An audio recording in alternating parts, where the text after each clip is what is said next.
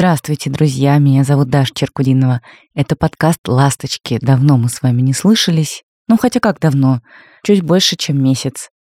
Подкаст «Ласточки» — это спин подкаста «Норм», который мы делаем вместе с Настей Курганской, моей подругой, соавторкой, партнеркой по бизнесу, замечательной, моей самой-самой любимой на свете персоной.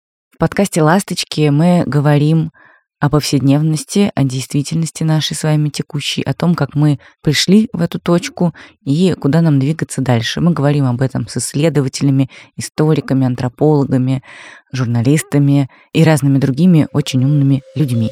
И прежде чем мы начнем сегодняшний разговор и сегодняшний выпуск, я напомню вам, что у нас есть Boosty, Patreon и подписка Норм Плюс в Apple. Можно поддержать нас, потому что в подкасте «Ласточки» мы не размещаем рекламу, по принципиальным соображениям.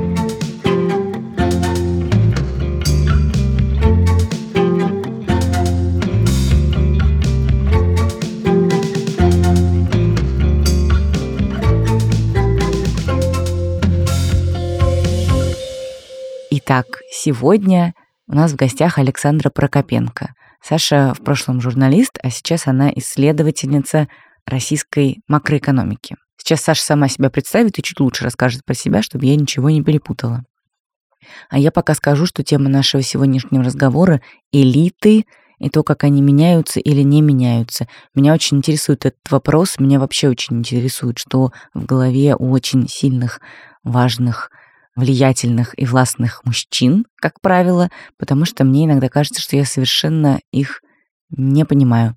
А вот Саша их исследует. Она рассказала нам сегодня очень много очень интересно о том, как двигаются или не двигаются социальные лифты в России, о том, что вообще такое элиты и какую трансформацию они пережили за последние полтора-два года. На всякий случай сделаю дисклеймер. Вы услышите, что звук моих вопросов моей дорожке сильно изменится. Это потому, что я не сразу включила запись. Некоторые вопросы дозаписала отдельно в студии. Саш, привет. Хочу тебя попросить представиться, чтобы я ничего не напутала в твоих регалиях и чуть-чуть рассказать о себе. Занятный вопрос такой. Э, какая ваша идентичность нынче? Представлять меня, наверное, экспертом по российской экономической политике или эксперткой. Я в этом смысле очень индифферентна к феминитивам, которая э, приглашенный эксперт Берлинского центра России и Евразии фонда Карнеги, научный сотрудник Центра восточноевропейских и международных исследований в Берлине и приглашенный сотрудник Немецкого совета по международным делам. Саш, вот ты говоришь, что ты изучаешь макроэкономику, экономику, экономику. Это действительно написано о тебе в интернете, если тебя искать и смотреть разные экспертные твои выступления. Тебя так представляют. Но еще я много раз слышала, как про тебя говорят, как про исследовательницу элит.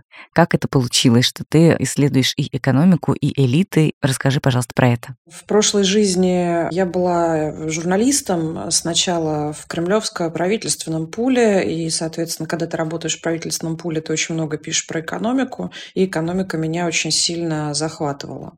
И мне показалось, что оставаться в пуле и становиться вот этим вот великими странными подставками для диктофона, который сейчас представляет из себя кремлевский пул, это, наверное, не очень интересная карьера а разбираться в экономике, где все время происходит что-то захватывающее, а если происходит кризис, то что-то захватывающее происходит с невероятной скоростью. А российская экономика, как мы теперь понимаем, за 15 лет прошла 4 кризиса, точнее, четвертый она продолжает проходить сейчас, что с точки зрения экономической теории означает, что экономика находится в перманентном стрессе, то есть она из кризиса просто не выходила никогда.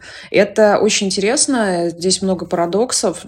Я как-то стала больше писать про экономику. Сначала в агентстве ТАСС, потом в газете «Ведомости». А потом получилось так, что меня попросила служба безопасности президента больше никогда не приходить на мероприятия с участием президента. А что ты натворила? Если бы они объяснили, что я натворила, я бы гордилась этим. А так просто вам отказано и все. И так закончилась немножко моя журналистская карьера, потому что дело не в том, что какое-то тело президента мне как-то было важно для моих текстов, но фактически я не могла попасть ни в правительство, ни в Кремль, ни на какие площадки, которые охраняются ФСО, и, соответственно, доступ к моим ньюсмейкерам у меня был существенным образом лимитирован. Так я перешла в исследователи. Я работала в высшей школе экономики. Я получила второе высшее образование социологическое, и тема моей магистерской диссертации была про жанры которыми управляется бюрократия. Мне очень интересно, как работает российская госслужба, не только госслужба, как вообще работает штаб управления, что такое управление как наука, как взаимодействуют акторы. И все это, конечно, на нашем российском материале довольно богатом. К исследованию элиты технократов я пришла через довольно простую, в общем, вещь. Некоторые мои знакомые, я бы даже сказала в прошлом друзья, которые в какой-то момент пошли работать на госслужбу, я их перестала узнавать. Что-то с этими людьми стало происходить, чего я понять не могла.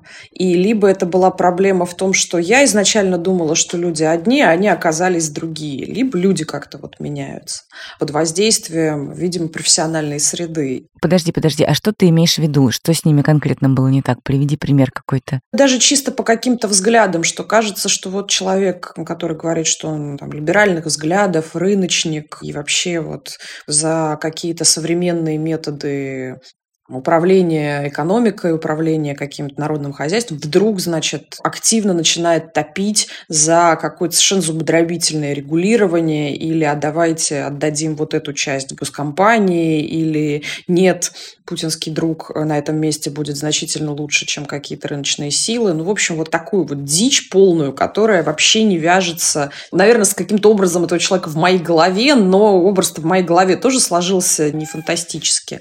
И я как-то начала пытаться понять, а что, собственно, происходит. Это вот проблема с моим джаджментом или это проблема с людьми. Я все еще в процессе ответа на этот вопрос.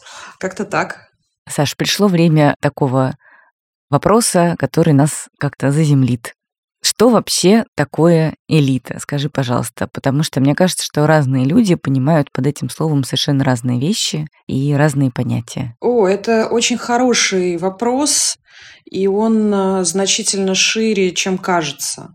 Я бы даже сейчас сказала, и вот один из тезисов, над которым я много размышляю в последнее время, это то, что война с Украиной в некотором смысле привела к различиванию той группы людей, которую принято называть элитой. Вообще есть как бы классическое определение, по-моему, Норта, которое мне очень нравится, что элитой мы называем тех людей, которые, во-первых, участвуют в распределении тех или иных видов ренты. Рента бывает разная. Это может быть финансовая рента, это может быть политическая рента, это может быть сырьевая рента. Ну, то есть участвуют в распределении и дистрибуции некоторой формы капитала в широком смысле этого слова. Но помимо того, что они являются вот узлами вот этой вот сети дистрибуции капитала, они еще и вместе вырабатывают некоторые ценности, некоторые общие смыслы, некоторые общие нарративы, которые их объединяют как социальную группу вот тогда мы можем в некотором смысле сказать, что вот это вот элита, а вот этот вот человек не элита. Ну, там, например, а вот это просто богатый русский. Ну, вот рублевские жены, вот эта вот многочисленная категория, рублевские жены, социальная группа, которую мы объединяем по принципу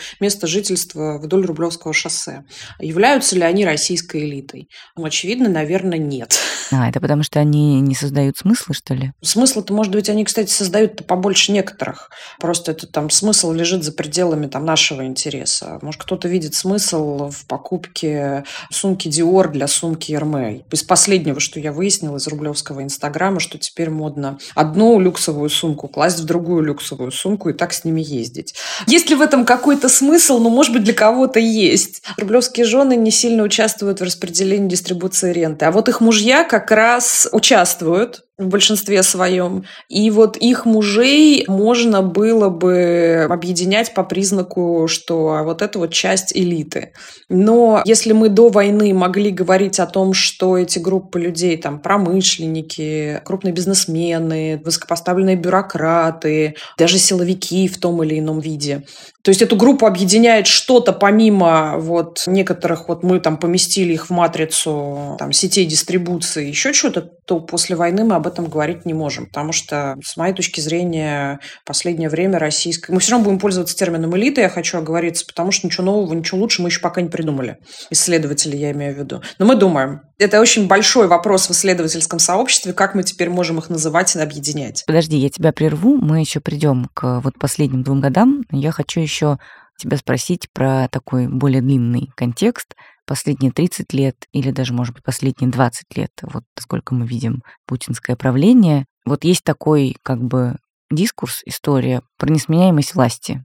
И вроде бы мы согласны, да, действительно, власть э, как будто бы не меняется. Но при этом я, например, вижу, что ну вот какие-то фамилии влиятельных людей, они сильно изменились за последние, там, ну, допустим, 10 лет.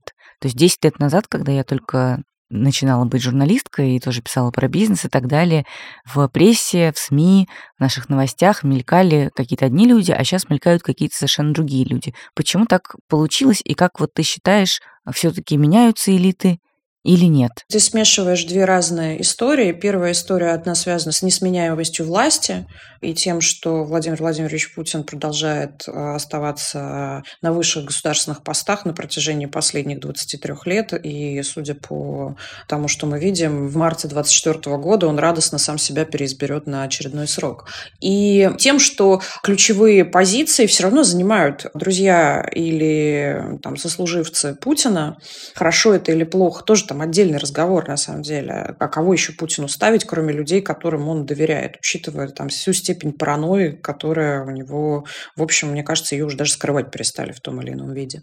И сменяемостью элит. Элиты-то как раз меняются, и то, что сейчас мы видим в России, происходит формирование, я бы сказала, новой элиты, мы там можем об этом отдельно поговорить. Поэтому как бы есть несменяемость власти, сменяемость элит в том или ином виде присутствует. Нет некоторого социального лифта, молодым по возрасту специалистам быстро получать высокие должности. Ну, то есть этот лифт буксует из-за того, что они там застреют на уровне заместителей министра, условно говоря, там, заместителей руководителя, потому что руководители, хоть формально относятся к исполнительной власти, по сути являются политическими назначенцами. Ты говоришь о том, что люди в верхушке, самая элитная элита, она не меняется все это время, но при этом какая-то сменяемость, все-таки ты начала с этого ответа, да, что она происходит. То есть вот эти вот люди, этажом ниже. То есть это люди, которые поднимаются до какого-то там этажа посерединке. А что им мешает? Почему они не могут выше подняться? Ну, пробка кадровая образовывается, людей много, должностей меньше. То, что мы видим в России, мы видим, что люди находятся на топовых позициях слишком долго, значительно дольше, чем а, в других политических системах, где происходит некоторая регулярная сменяемость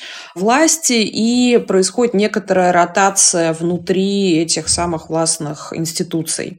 Меняются министры, меняются команды в том или ином виде.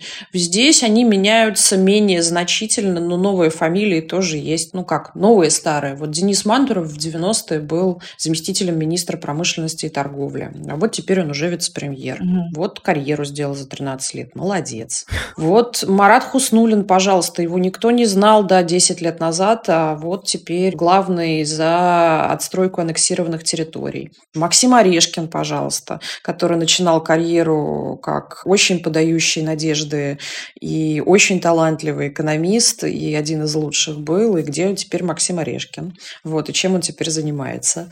Помощник президента. Я бы так сказала, что, ну, то есть оно в каком-то виде процесс происходит. Возможно, он идет чуть менее быстро, чем в других странах, но он есть. Более того, в десятые годы был такой достаточно большой период, когда на российскую государственную службу пришла целая плеяда менеджеров, вот тех самых людей, которых принято называть молодыми технократами, которые были как раз из частного сектора, которых привлекало не сколько деньги, то есть они уже первичный какой-то капитал заработали, ну там, условно говоря, первую ипотеку уже отдали.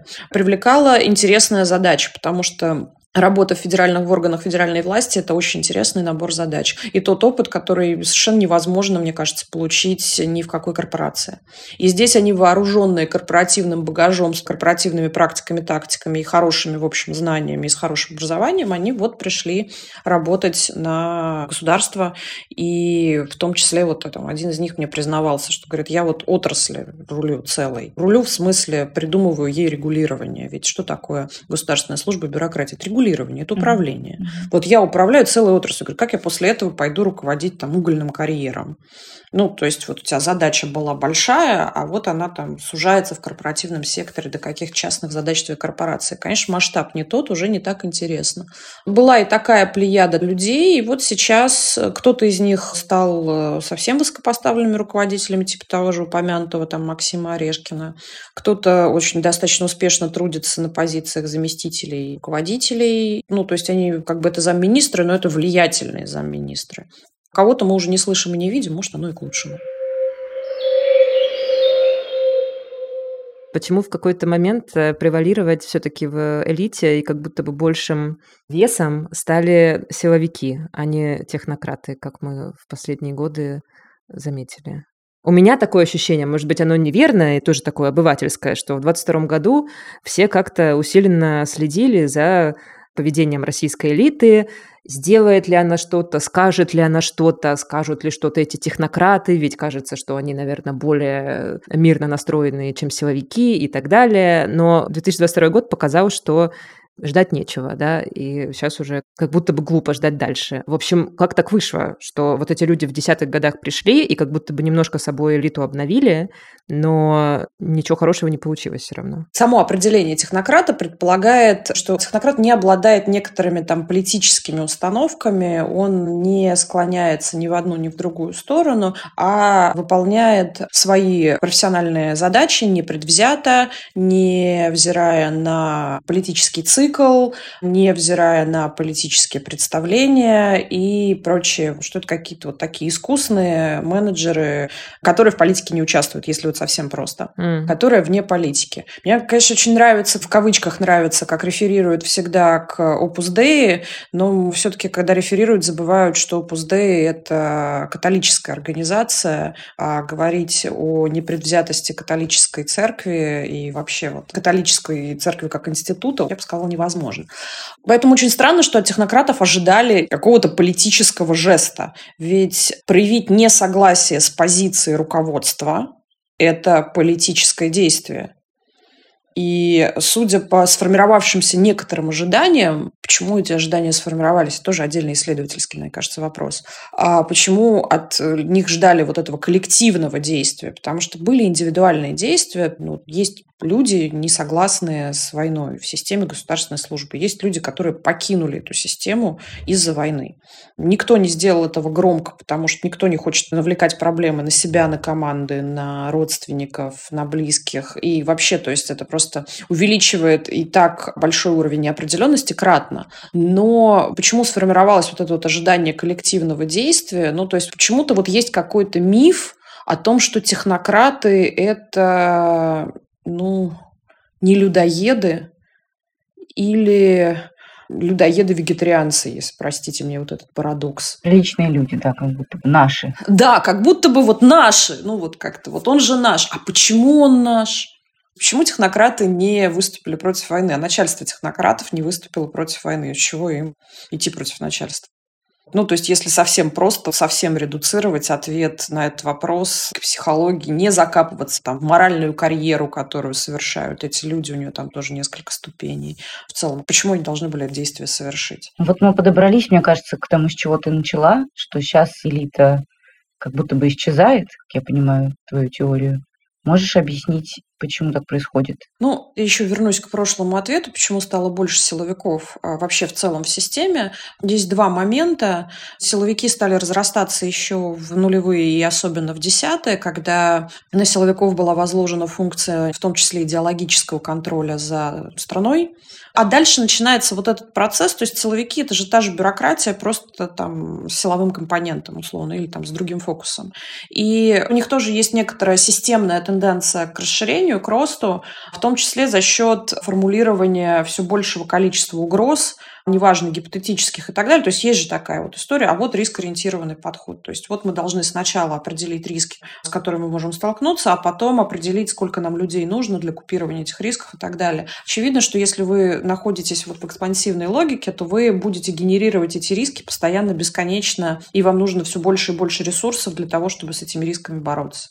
Там у нас вражеские лазутчики, там у нас на Запад смотрят, там счета за границей, там не так смотрят на президента, там воруют вообще, есть и такие, да, коррупцию никто не отменял, угу. там просто какая-то чудовищная неэффективность, и почему эффективно или неэффективно кто-то работает, определяет Генеральная прокуратура, это вообще отдельный вопрос, откуда в Генеральной прокуратуре берутся такие компетенции.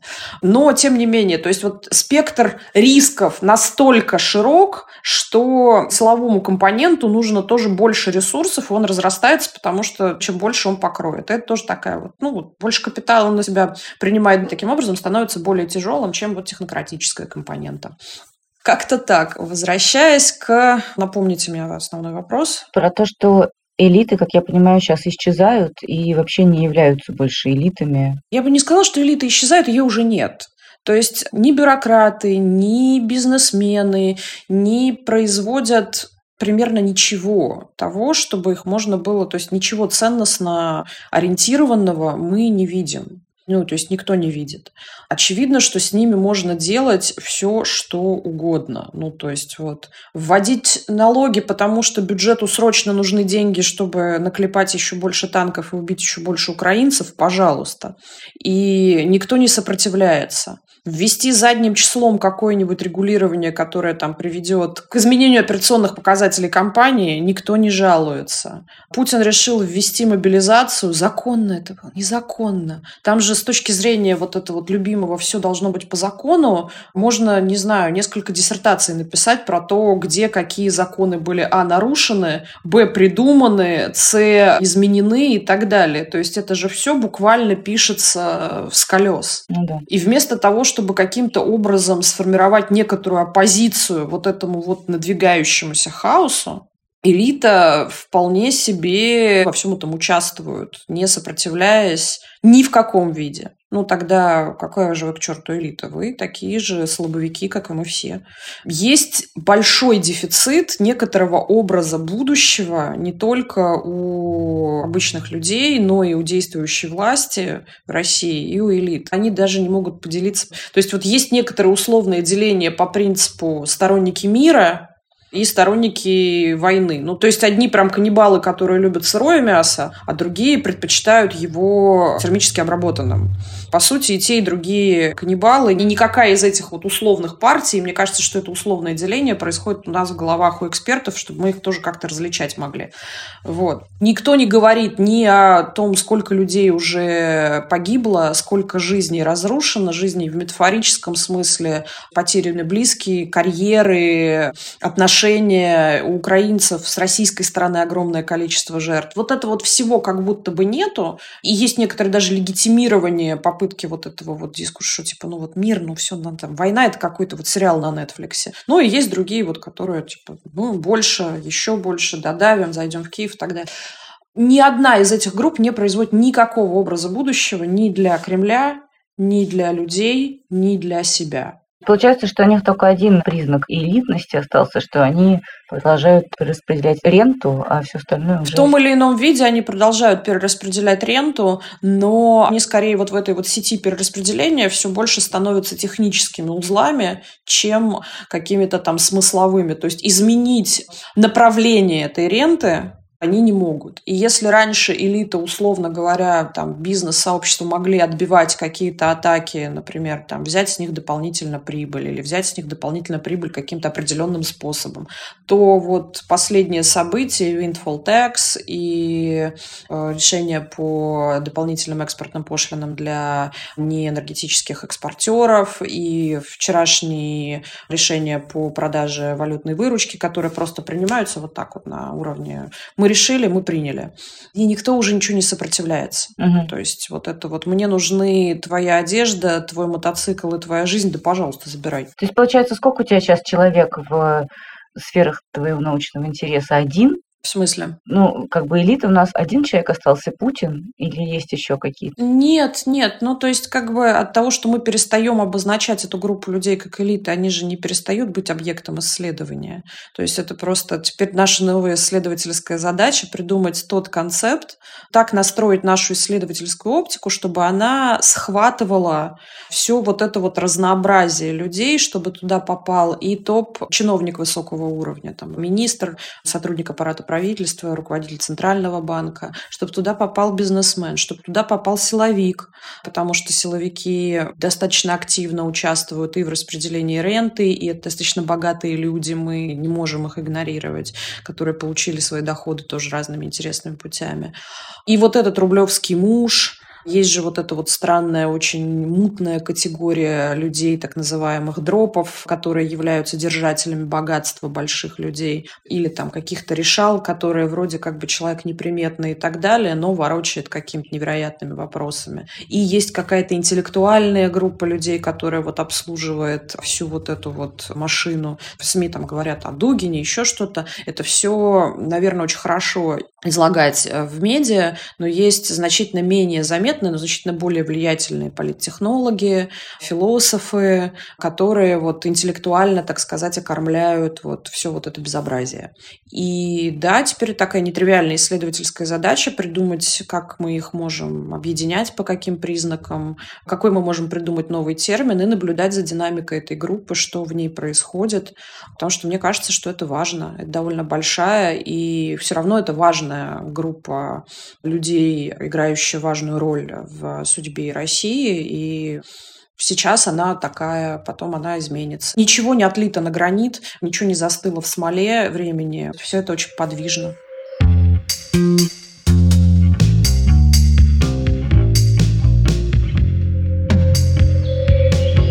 Скажи, пожалуйста, что мы понимаем сейчас про людей, которые будут элитами российскими через 5, 10, 15 лет? Потому что вот этот высший этаж, но он же стареет. Да, он стареет, и это, к счастью или к сожалению, неизбежно. Мы понимаем следующие вещи. В части собственности, тот процесс, который сейчас начался, и то, что там Путин с экрана говорит, нет, никакой деприватизации не будет.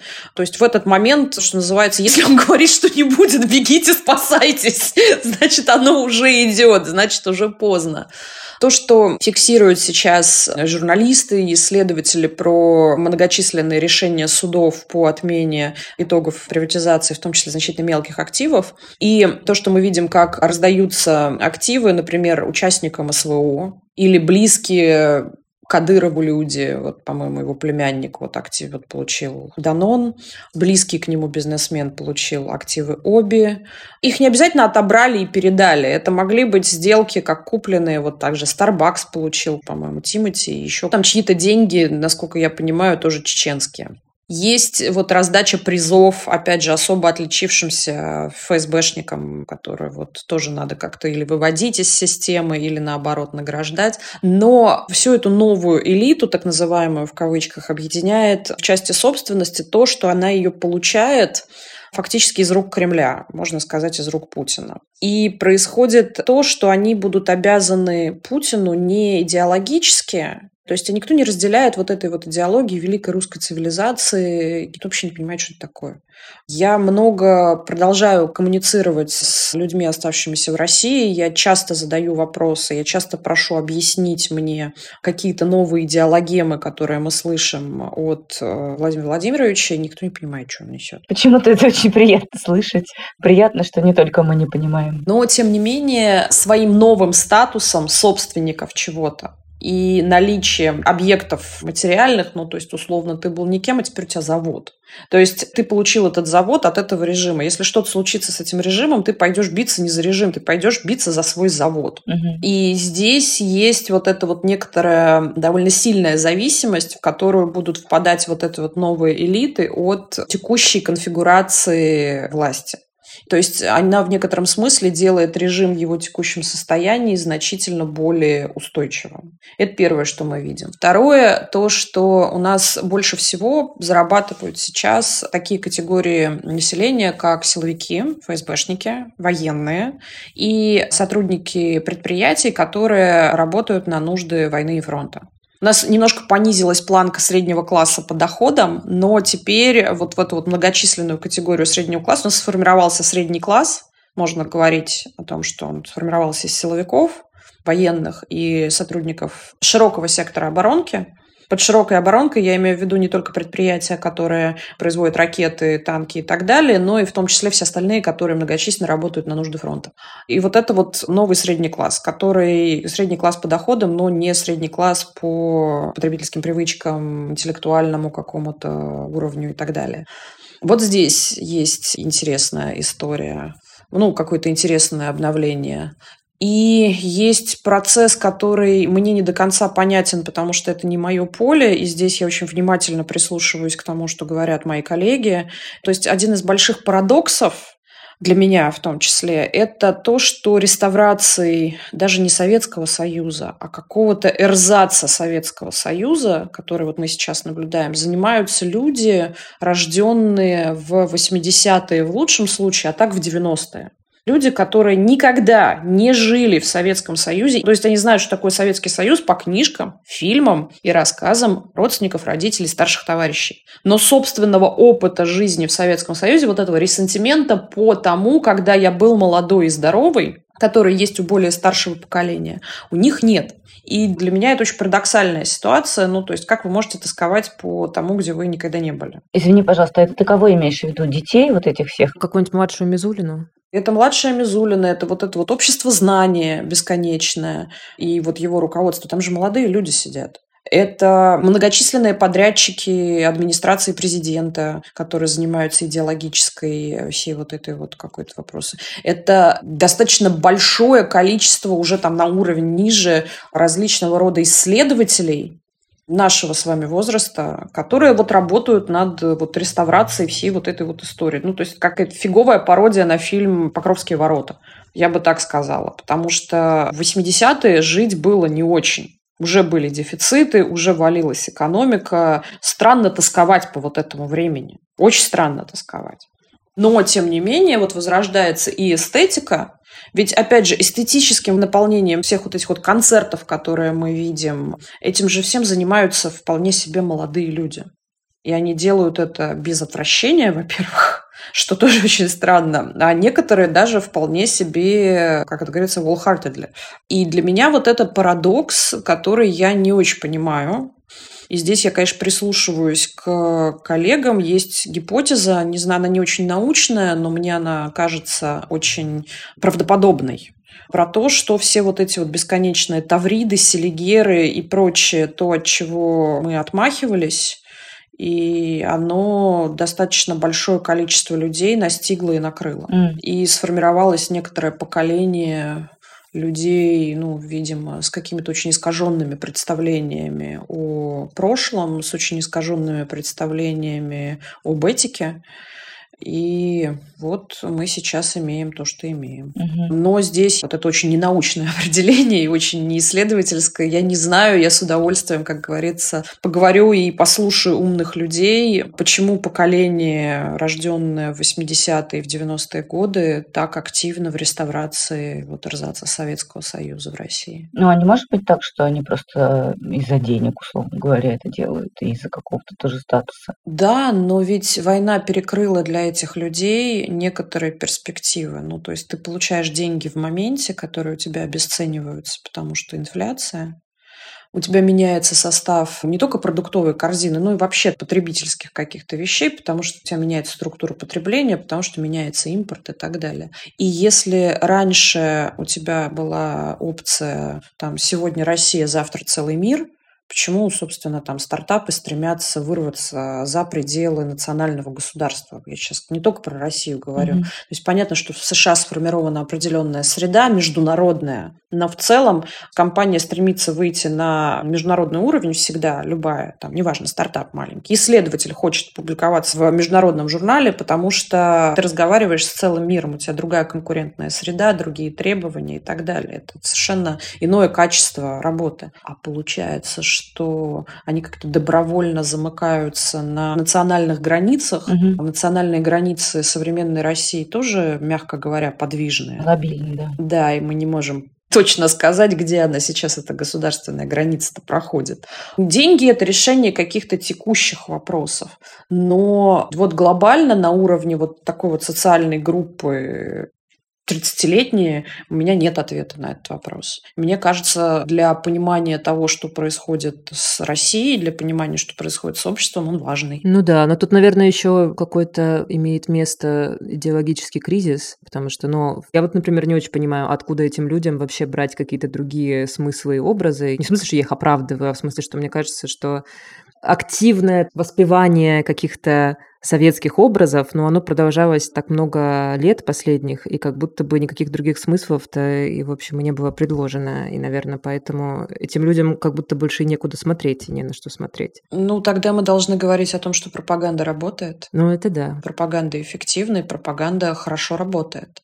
Потому что, несмотря на то, что Россия, конечно, стремительно закрывается, но пока еще это не Северная Корея, далеко не Иран, угу. и откуда откуда черпать вдохновение? Ну как откуда? Есть же бесконечная мировая художественная культура, мировая литература. Есть, есть, конечно, да, но как будто сейчас вот эти люди, они все в таком живут пузыре, в котором Америка злодейка, все западное. Так, ну, то есть это вот что-то такое взаимопроникающее как будто. Да, да, да, безусловно. Тогда мы должны говорить о том, что работает пропаганда, потому что, в принципе, говорить о том, что неоткуда взять альтернативу, нет, есть откуда. Россия занимает второе место в мире по количеству скачанных VPN. Угу. То есть россияне умеют обходить эти блокировки. Для меня это парадокс. Мне непонятно. Моральную карьеру российского чиновника я более или менее себе представляю как у него происходит вот его кооптация в ряды тех людей, которые занимаются там неформальными практиками. Ну, то есть человек, когда приходит на госслужбу, он не знает о существовании неформальных практик, про них никто нигде не пишет, не говорит и так далее. Это все то, что называется that's knowledge, это навыки, которые он приобретает уже на месте от старших товарищей. Но это все именно что практики, они не идеологичны. Это про что ты говоришь? Про взяточничество? Я не говорю про взяточничество. Взятки – это другое. Коррупция это другое. Я говорю, например, про толерантность к решению различных вопросов неформальными способами.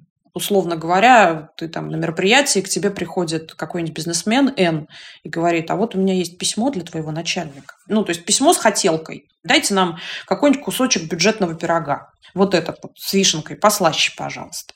Есть процедура, по которой вот этот бизнесмен должен написать письмо, отправить его через экспедицию министерства. Его там должны расписать, должна пройти экспертиза, после чего скажут, слушайте, ну вот что-то вы не соответствуете никаким ни нормам, ни правилам, ничему, и пирог с вишней вам, кажется, не подойдет. Ешьте, пожалуйста, колбасу. А вот есть неформальная практика подойти к сотруднику, который знаком с этой процедурой и который может взять письмо и также, минуя экспедицию, приемную и так далее, зайти к министру и сказать, слушай, посмотри, мы им пирог с вишней, а они нам за это ящик гвоздей по цене пирога с вишней. Смотри, хорошее дело, надо брать.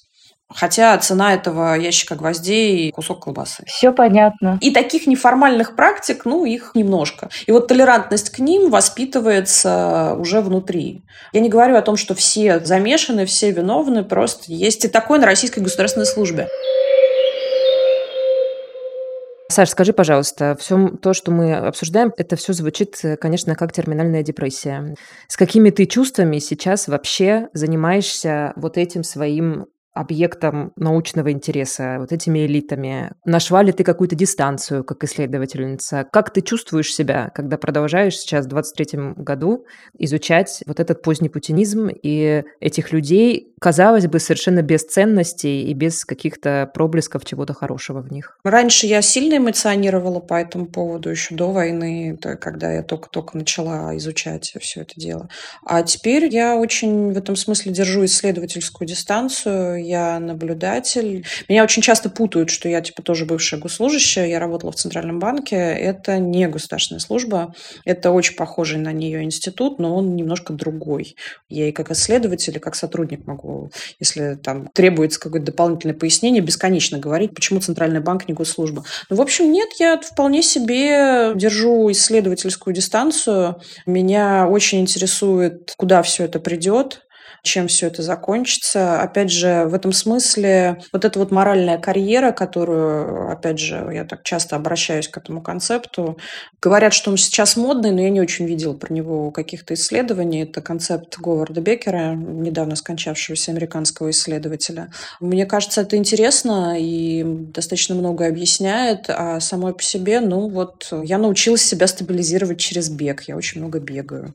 Я вот недавно пробежала ультрамарафон очередной одной. Круто. 100 километров, да. Меня вот это вот спасает и стабилизирует. А как иначе? Ну, если бесконечно прочитать, то не получится исследовать. И потом как-то поможет это прочитание? Не поможет. А некоторые новые знания о том, что происходит, они, в общем, не только мне и там другим интересантам, что такое бюрократия и как это работает, интересны, но и, собственно, самим моим объектом исследования.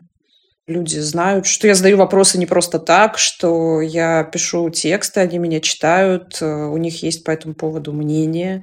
Иногда они цензурные, они его высказывают мне. Я очень за это благодарна и ценю каждый контакт. Вот недавно Шульман в интервью с Осетинской так вот очень про них отозвалась, про вот этих вот людей, ну и как бы и про сами элиты, и про потомков элит, что вот это такой какой-то человеческий материал. Тухлый, она сказала. Тухлый, да, вот это слово она употребила, тухлый человеческий материал, что они там какие-то женились на глупых женщинах, и так она, значит, бровями сделала красноречиво, не то, что, дескать, мы вот с вами, Елизавета, и все такое. Ну и, в общем, как-то с таким пренебрежением о них поговорила. А как они сами себя видят? Я не могу себе позволить позицию Екатерины Михайловны, и, может, оно и к лучшему. Сами они себя видят по-разному, очень по-разному. Кто-то видит в сложившейся ситуации окно возможностей. На полном серьезе это люди без этики, которые считают, что сейчас самое время заработать больше денег или продвинуться по карьерной лестнице, или из простого узла дистрибуции капитала стать более значимым узлом. Более того, вот если сделать совсем шаг назад и очень рационально подойти к вопросу, они правы действительно уход западных менеджеров и западных практик. Массовый отъезд россиян открывают некоторые возможности для тех, кто остался это логично. И судя по тому, как растут зарплаты, потому что такие дефициты рабочей силы, люди действительно зарабатывают больше денег и чувствуют себя увереннее, чем в 22-м, в том числе потому, что невозможно бесконечно находиться в стрессе. Ты не можешь бесконечно пережевывать вот это все. Ты не можешь бесконечно жить в депрессии. Есть те, которые совершенно цинично и рационально подходят к тому, что войны были всегда, кризисы были всегда. Использую-ка я эту возможность для того, чтобы как-то стать богаче, влиятельнее и так далее. Есть люди, которые... Ну, то есть это же еще в советское время, очень психологический аргумент, который я не люблю, но вот эта вот возможность, когда ты немножко закрываешь голову от части событий, которые происходят, и в этом смысле, как бы они, ну, вот как-то живут себе, как жили. А война это вот сериал в Netflix mm-hmm. или какие там платформы сейчас в России. Но при этом получается очень интересная история, потому что произошло же этот случай с санкциями, там предмет моего интереса как вот экономиста, и я много про это пишу и много про это говорю.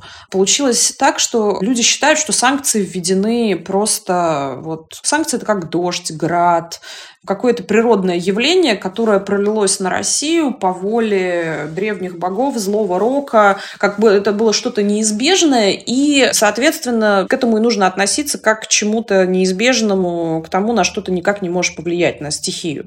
То, что санкции на самом деле вводились в ответ на то, что Россия ввела войска на территорию другого суверенного государства, никто не помнит. Вообще никто не помнит. Очень интересно, почему вот это вот расцепление произошло и как это все обратно слепить. Возможно, там нужно лучше работать и журналистам с нарративом, и западникам, когда вводятся новые пакеты санкций или объясняются пакеты санкций. Не забывайте повторять, почему это сделано, потому что все забыли, почему ввели санкции. И это тоже там один, кстати, из аргументов там Путина и пропаганды, что типа санкции были всегда. Нет, санкции были не всегда. Давайте честно, санкции были не всегда. Санкции в том виде, в котором мы их знаем как инструмент экономической политики, Россия получила в 2014 году. Там Джексон Веник – это немножко про другое. И здесь вот очень начинается вот эта подмена понятий и так далее. Но вот люди живут некоторым, да, вот санкции – это такой снег, с которым мы ничего не можем сделать. Ну, к снегу мы привыкли.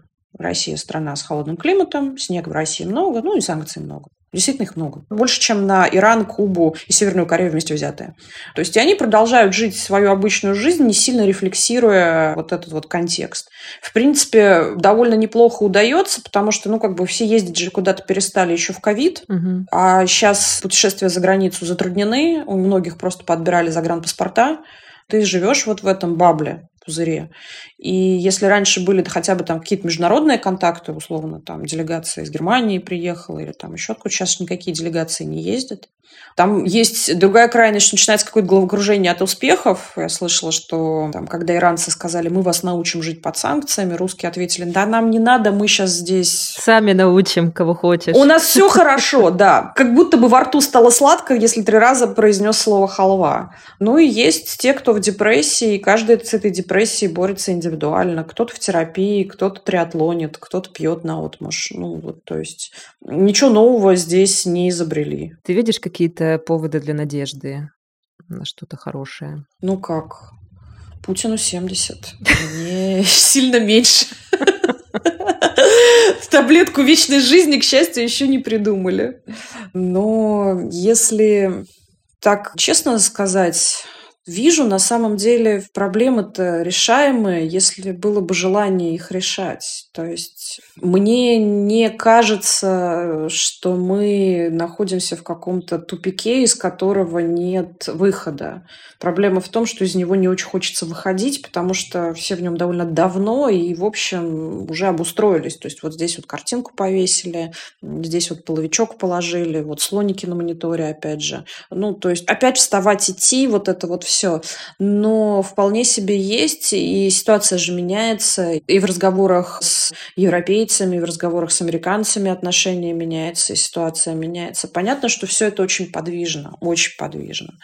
И мир очень стал значительно менее предсказуемым, и насилие за последние полтора года стало больше, опять же, вот учитывая возобновление фазы израильно-палестинского конфликта. Но мне кажется, что в общем, есть решение у всех этих проблем. Может быть, это не одно системное решение, но, короче, опускать руки и вешаться на синем чулке я пока не тороплюсь.